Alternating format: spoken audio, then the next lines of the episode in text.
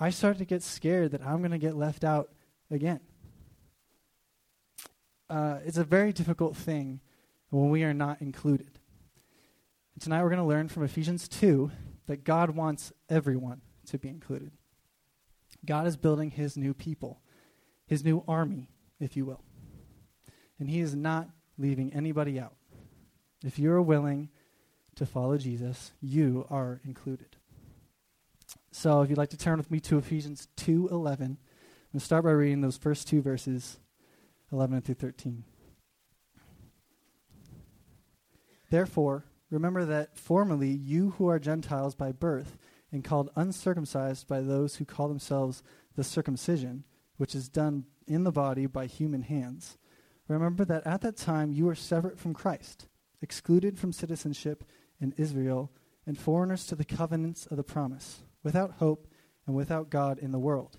But now in Christ Jesus, you who were once far away have been brought near by the blood of Christ. So to start out, we have to ask the question who are the Gentiles? Well, you and I. Uh, the Gentiles are basically the entire planet that are not the Jews. And it's important to remember that when you read the Bible, that the Bible is a Jewish document. Everything, especially the Old Testament, is written from a Jewish perspective. So, knowing that, the majority of this church in Ephesus were Gentile. A lot of them. Have you ever felt like your team was better than someone else's? Have you ever looked down on other groups of people? Different sports teams? As a Seahawks fan, I'll admit I've looked down on the 49ers. But congratulations, you're in the Super Bowl, Dwight. and I'll be rooting for the Chiefs. Maybe you look down on different majors.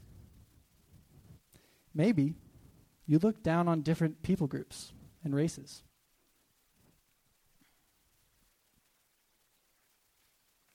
This is exactly what was happening here. The Gentiles were seen as lesser by the Jews. But this is wrong.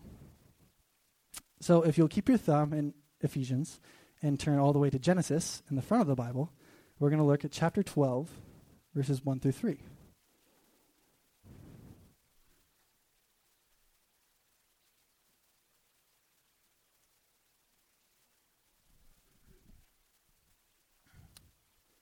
This is the call of Abraham is the title in my Bible. So this is about when, or Abram, I mean, who w- was later Abraham.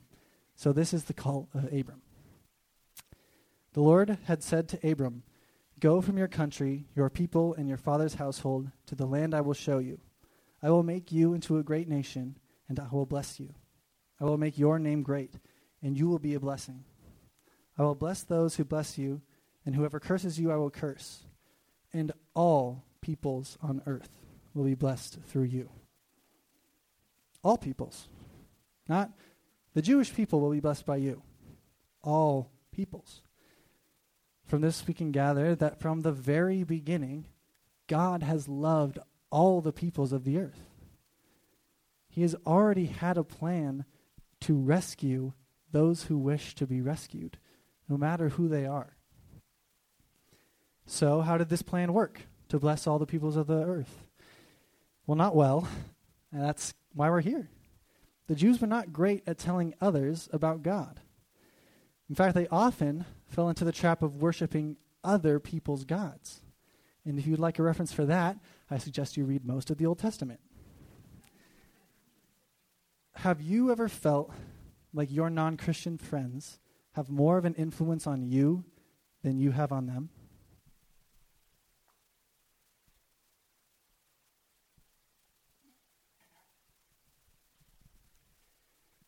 So, how does Paul describe who the Gentiles used to be?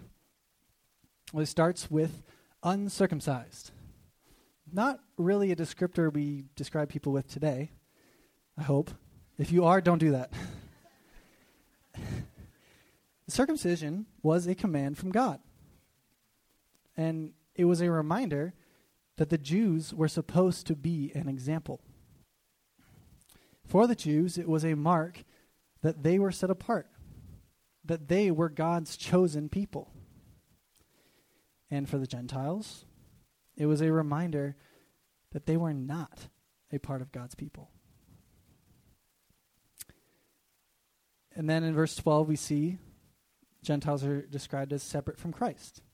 If you want to go back to my story, they were not on God's baseball team, they were cut. They were excluded from citizenship, also in verse 12. And the thing you need to understand is that to be one of God's people is the most wonderful thing that anyone could want. What a privilege to belong to God, to be a part of His family, to receive His supernatural blessing and help. Later, we see foreigners to the covenants of the promise.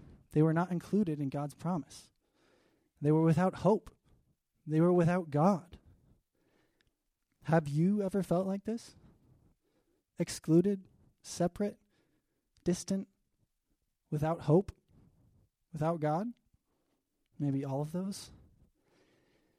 What are the chances that every one of your classmates, friends, professors, and family members has felt or feels the same way? You need to remember that there's a war going on a war for your identity.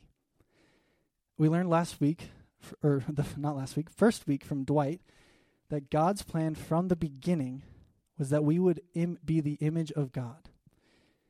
And we read in Genesis 1 26 to 28, then God said, Let us make mankind in our image, in our likeness, so that they may rule over the fish in the sea and the birds in the sky, over the livestock and all the wild animals and over all the creatures that move along the ground. So God created mankind in his own image.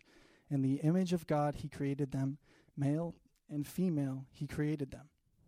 God blessed them and said to them, Be fruitful and increase in number, fill the earth and subdue it, rule over the fish in the sea and the birds in the sky, and over every living creature that moves on the ground.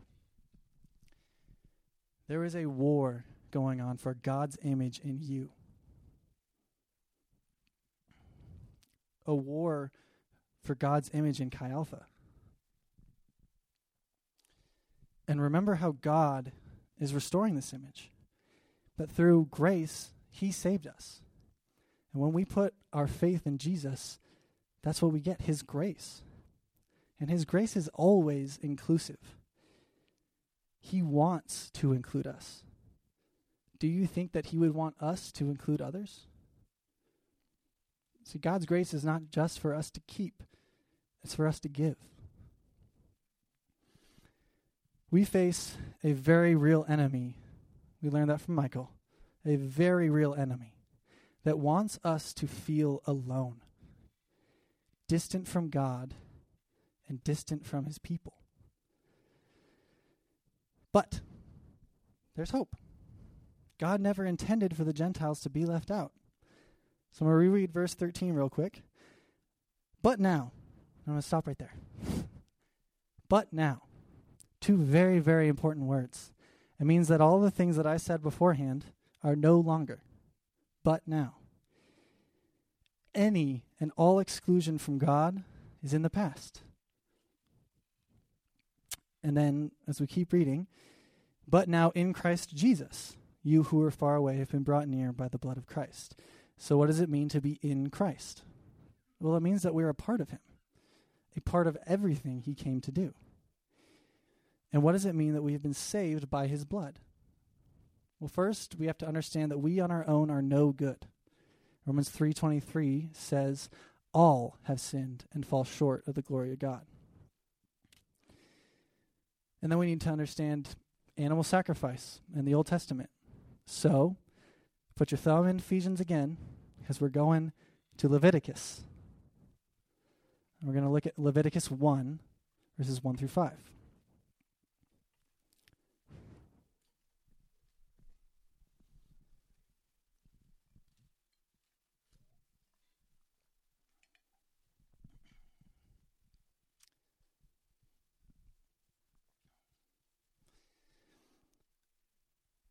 The Lord called to Moses, and he spoke to him from the tent of meeting, he said, Speak to the Israelites and say to them, When anyone among you brings an offering to the Lord, bring as your offering an animal from either the herd or the flock.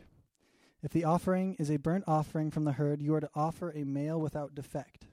You must present it at the entrance of the tent of meeting so that it will be acceptable to the Lord. You are to lay your hand on the head of the burnt offering, and it will be accepted on your behalf to make atonement for you. You are to slaughter the young bull before the Lord. And then Aaron's sons, the priests, shall bring the blood and splash it against the sides of the altar at the entrance to the tent of meeting. So, there's a word in there that you might not know, which is atonement, which boiled down means to cover over someone's debt. And this sacrifice of the animals was a powerful symbol of God's justice and grace. This animal's life is a substitute for the person that is sacrificing it. It is symbolically dying in their place. And the blood is poured out to cover for their sin. And this is a foreshadowing of Jesus' sacrifice on the cross. Jesus was the perfect lamb with no blemish. He had no sin.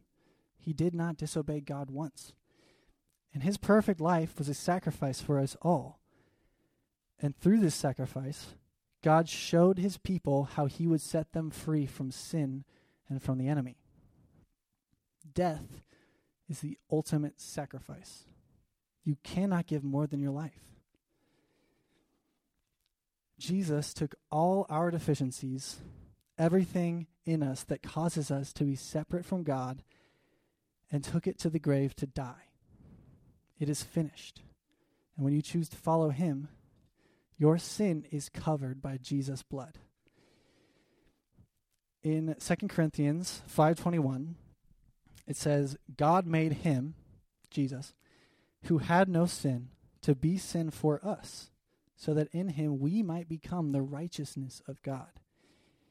And in Isaiah 1:18, "Though your sins are like scarlet, they shall be white as snow.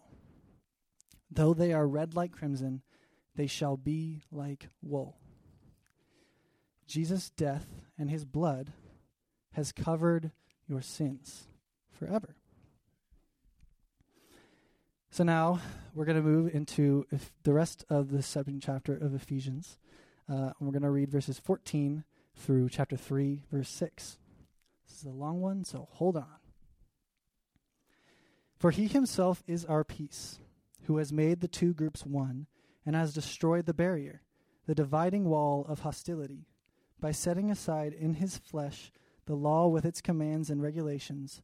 His purpose was to create in himself one new humanity out of the two, thus making peace, and in one body to reconcile both of them to God through the cross, by which he put to death their hostility. He came and preached peace to you who were far away, and peace to those who were near.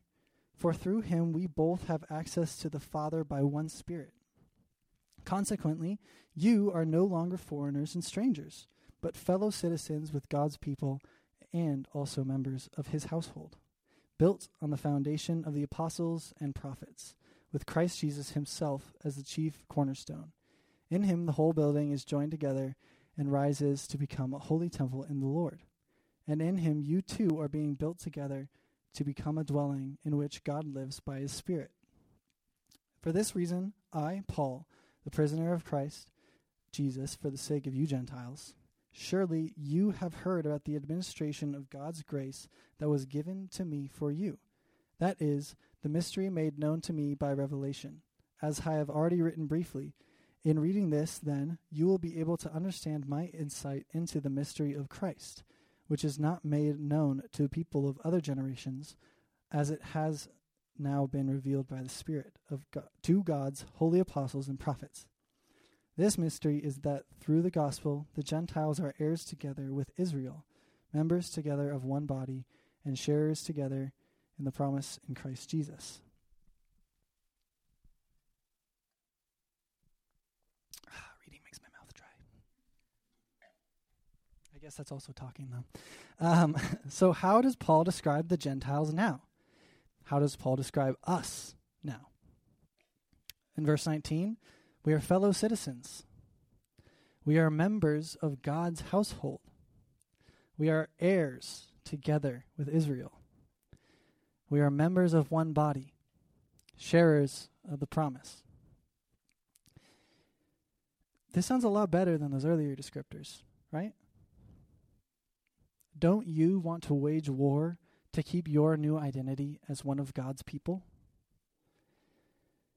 See, God included us when we believed in what Jesus did for us on the cross. When we decide to give 100% of ourselves to Jesus, we get these descriptors fellow citizens, members of God's household, heirs, members of one body, sharers of the promise.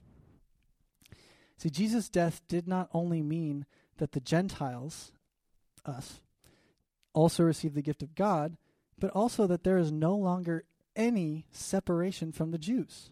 They are one people, one humanity, it says. Jesus came to make the Jews and the Gentiles one, to reconcile humanity to itself. Now, have you ever been a part of a group, maybe a team, maybe a group of friends, that somebody new joined? How did you feel? Were you jealous? Maybe you didn't want them in your group.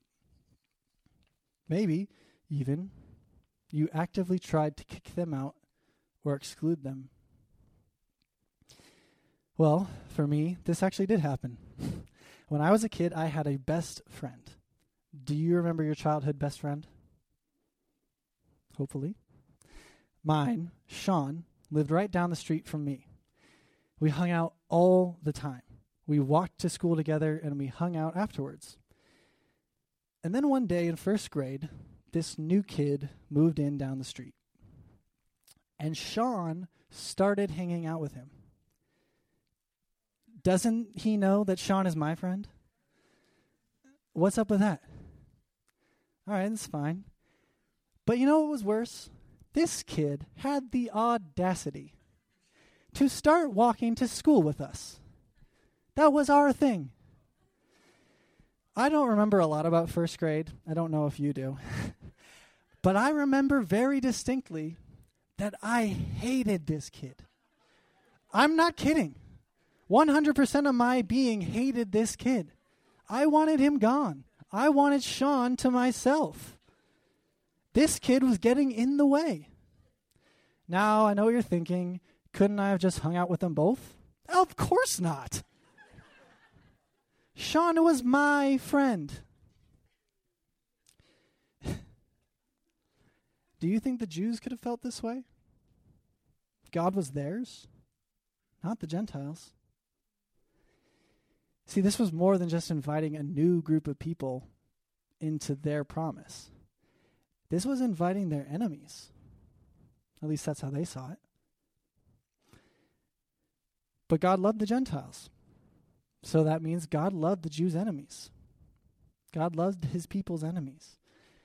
And because the Gentiles, and by that we, are God's people, that means God loves our enemies. And because God loves our enemies and we are the image of God, that means we need to love our enemies. And Paul says in verse 2, or chapter 2, verse 15, that Jesus' purpose was to create in himself one new humanity. Are there any people in your life that you view as enemies? Maybe people of different religions, different cultures. Most most of us are American. So maybe your enemies are Russia, Iran, North Korea. God loves these people just as much as he loves you. Maybe your enemies are different political parties. Well, God loves liberals. God loves conservatives. God loves independents. And so should we. God does not belong to a political party. Your allegiance should be to God. And we're currently in, and we're heading even more into, a time when politics is going to come to the front of conversation. Can you learn to talk with those you disagree with? Not argue, talk. Maybe learn their point of view and love them as God does. See, there is a battle going on for every person in your life. Are you willing to go to war for your classmates? Your roommate? Even after they don't do the dishes? See, people are out there on this campus that just want to know they belong. And God wants you to tell them that they do, that they belong to Him. And just so you know, to finish my story with Sean and the other kid, well, Sean moved away later that year.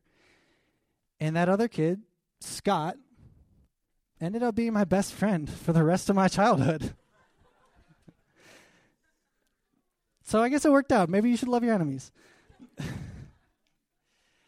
this is what this is all about. This coming together of people. And Paul shows us that God created a trinity relationships relationship with these groups. Now, you might not have heard Trinity used in any other context than describing God. Now, God is a Trinity God, a triune God, three beings in one God, Son, and Holy Spirit. And Trinity is just the state of being three, which you cannot do on your own because you're not three, you are one. But God reflected his relationship with himself in this new relationship. Jews, Gentiles, and God. Three in one. One new humanity. How does this affect us today? Well, God wants us to be together, to have unity. And by us, I don't just mean those of us in this room. God wants us, including every single person that is not in this room, to be together under Him. What does it mean for two groups to become one? Seems a little weird. Well, how many of you have seen the Avengers? I'm talking the very first Avengers. Couple. Um, well, if you don't know, uh, the Avengers had a bit of an issue with being together as a team. At one point, quite literally. Uh, the enemy of the movie, Loki, comes and attacks the Avengers on their flying ship. That, yes. It's like a boat, but it's in the air. and it's like an aircraft carrier. I don't know. But Loki attacks. And this is the perfect time because the team is not together. Iron Man and Captain America go off to fix the wing. And this entire movie, they've been fighting. Not very good teamwork. And then there's Hulk and Thor. They have a fist fight. Also, not very good teamwork. And Hawkeye and Black Widow also have a fist fight, which is also not very good teamwork. If you have a class project, don't fight with your team. Do not punch them. It will not go well. But they get through this. At the end of the movie, there's this one big scene. And in this scene, I don't know about you, but for me, I knew they were going to win. And it's the team up scene. The sweeping shot, which is probably CGI of all of the Avengers facing outwardly in a circle, and they are together. They are one team, one Avengers. Do you see any similarities between this battle and our war? Our victory is our unity with one another and with God.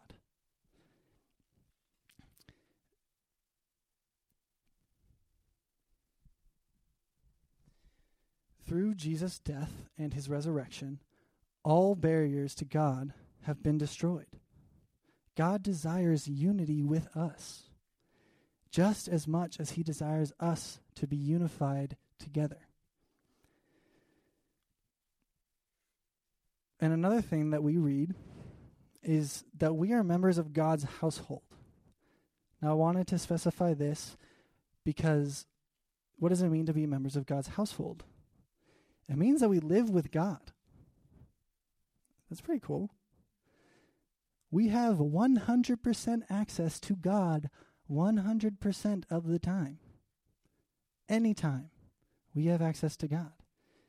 How much less of a barrier can there be than living with someone? Have you ever had barriers to your relationship with Jesus? What barriers to Jesus are your classmates facing? Maybe cultural barriers? Religious barriers? Maybe family barriers? Maybe they have been hurt by the church. That's a barrier. There is a war going on for the hearts of the people around you. You don't really get a choice in this war. This war happens, and you are a part of it one way or another. And there are two very distinct sides. And if you don't tell people about Jesus, you could be dooming them to lose. If not you, who? And if not now, when?